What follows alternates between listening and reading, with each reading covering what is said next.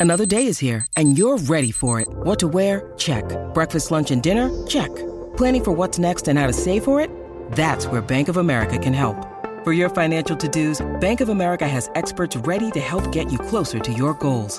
Get started at one of our local financial centers or 24-7 in our mobile banking app. Find a location near you at bankofamerica.com slash talk to us. What would you like the power to do? Mobile banking requires downloading the app and is only available for select devices. Message and data rates may apply. Bank of America N.A. member FDIC. Look, Bumble knows you're exhausted by dating. All the must not take yourself too seriously and 6-1 since that matters. And what do I even say other than hey? well, that's why they're introducing an all new Bumble with exciting features to make compatibility easier, starting the chat better, and dating safer. They've changed, so you don't have to. Download the new Bumble now. The Burt Show. You know what's annoying about therapists sometimes? They're freaking opinions. Yeah, I hate when they do what I'm paying them to do. you just keep that to yourself and let me live my miserable life. You and all of your opinions. You got slapped with some opinions. I did. I hate it when my therapist makes valid points. So she brought up something about my friendship and relationship history that has sent me into a self discovery spiral, if you will. So shout out to my girl Amy. She hasn't ghosted me. Love you, girl.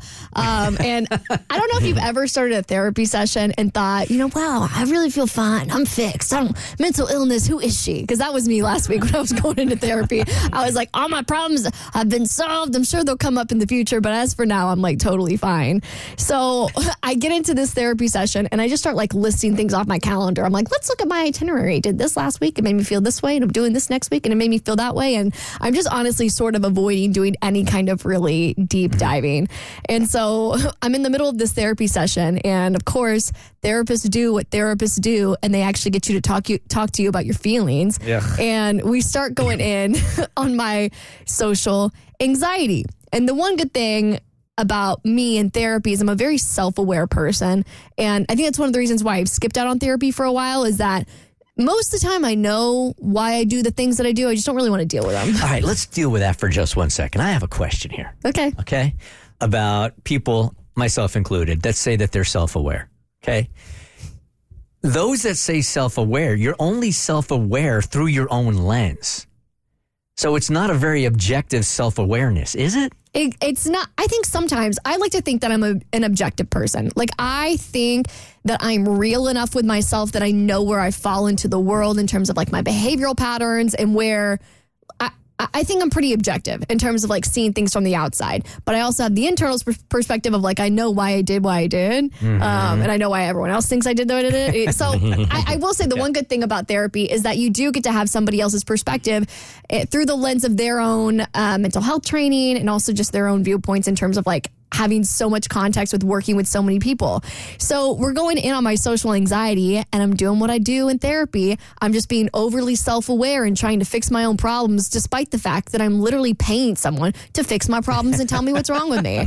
So I'm going in on my social anxiety and I have had a little bit of anxiety with social tr- situations most of my life. And I think I assumed I'd had a fear of rejection because of my perfectionism. Like, I have a fear that people will notice flaws that I already notice being an objective person, and that if they speak it into the void and I realize that it's not just in my head and that it's a real thing, I think it's going to send me down like a deep dark path. Hmm. And which is what which is why I think I've had like anxiety in social situations. Like I have a fear of messing up, which you're going to do as a human, which so it's stupid. Can you give us an example of something that you know about you that you're hoping others don't see, but if they do, then it will confirm what you think? Well, like you know, if you make a joke and nobody laughs, it's like Yes, then it, quite a bit. Then it, confirm, I think we've all been there. it has like a deep. It, it would confirm a subtle fear that maybe I have that I'm not actually funny. Or in this case, it got even worse because I'm like, wow, I'm literally being paid to make people laugh. So if I don't make people laugh, then I'm literally not doing my job, which will then send me down another spiral about the fact that I can't be really good at my job, which ruins the fact that I'm like a perfectionist. So then if I'm not a perfectionist, who am I? And it's just awful. so anyway. I, I, that's why I've always felt like I've had social anxiety is that fear of rejection. And there's probably some truth to that. There's pro- that's probably one piece of the pie, but of course, you're going to therapy, you're having somebody else tell you their perspective from their lens and view in the world. And so she kind of hit me in the face with something that I'd never thought about. So sh- I was talking to her about some of my past relationships and friendships, and she goes, "Hmm, it's very interesting to me that you've noted this, noticed this pattern that everyone you get close to leaves out of nowhere." Don't you think somebody who's experienced that kind of trauma would grow to have a fear of relationships? And I'm looking at her like, "Pfft, I come on the show every day crying out for a boyfriend. You think I'm afraid of relationships? and then I kind of sit back and I listen to her, her reasoning. She's like, really? Like, if, if everyone you've gotten close to and opened up to, and the people that you thought you were closest to in this world rejected you, don't you think on a subconscious level you would be afraid to open up? And that would in turn turn into some kind of anxiety in social situations. And I'm like, hmm, the math is mathing. So this weekend I was having a lot of social situations and I was uh, grabbing coffee with a friend the other day. And this is this friend is the type of person who is just so warm and open, and the friendship thing just comes easy to this person. And I'm kind of taking note of how she's acting in the situation, and I'm noticing how I'm acting in this situation, where like my muscles are a little tense. I'm overthinking what I'm about to say. I'm planning out the jokes that I want to tell to make sure that she laughs because if she laughs, then she'll like me. And I'm like, hmm, maybe she made some valid points that I have a fear of building relationships with people, probably because of past trauma. So um, I learned some things about myself last week. So I didn't know about the past trauma, but so help me that this is the truth. I have written down here, and I didn't know how I was going to bring it up, 'Kay. or when I was going to bring it up. You've just been sitting on this? I have been sitting on this, Okay. and I was going to use it for bonus content, right? And what I wrote, my note here says, Abby, not ready for a relationship. Okay. And what I was going to talk to you about is this.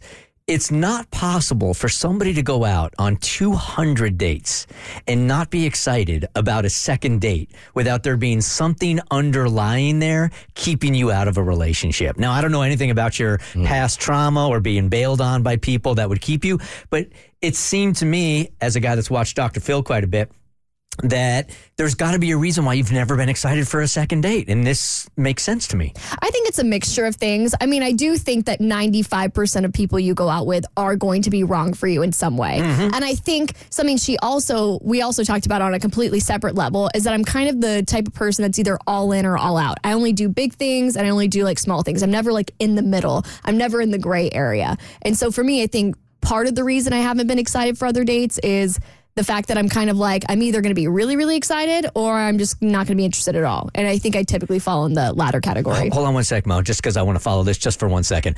But even if you, th- there should still be, the math is not mathing. If you go out on 200 dates and you're not excited about a second date for any of them, there has to be something underlying there. And I agree with what you're saying is mm-hmm. 95% of people you go out on a date with, you're not going to be excited about or go out on a second date with. But the fact that you haven't gone on that second date out of all those, I mean, it's a zero. You're zero for 200. There had to be mm-hmm. something else there. Okay, I don't know that two, 200 might have been inflated. Let's say 75. 75 might even be inflated. Let's say 50. I have been on second dates before. I've just never been excited for it. And I think that's maybe because I, again, I'm like all in or all out. So, yeah, I think that's kind of fair. I could be wrong, but I've always saw this a little differently than you. I've always saw Abby as the kind of person, and I can I can relate to it in a sense as you just don't settle. Like, and I think if a person were to admit to themselves that they are not going to settle by any means necessary, like you are just not going to accept anything less than what you deem to be perfection for you, mm-hmm. I think you can easily go through 75 dates and not find somebody that gets you excited. Really? I hadn't thought of that. I like that better. Yeah, I bet you do. That, ma- that, ma- that answer made me feel good. I do think there's some validity to that. Like I do think the good ones should it should be harder to find the correct partner. There's a lot of jacked up people there Yeah. that can find jacked up people, equally jacked up people. But I think when you're at a certain level uh, of health, then it should be very, very difficult to find a life partner. We talked about how the divorce rate is so high. Yeah. I think it would be lower if people were more patient and really waited for what suited them. The Burt Show.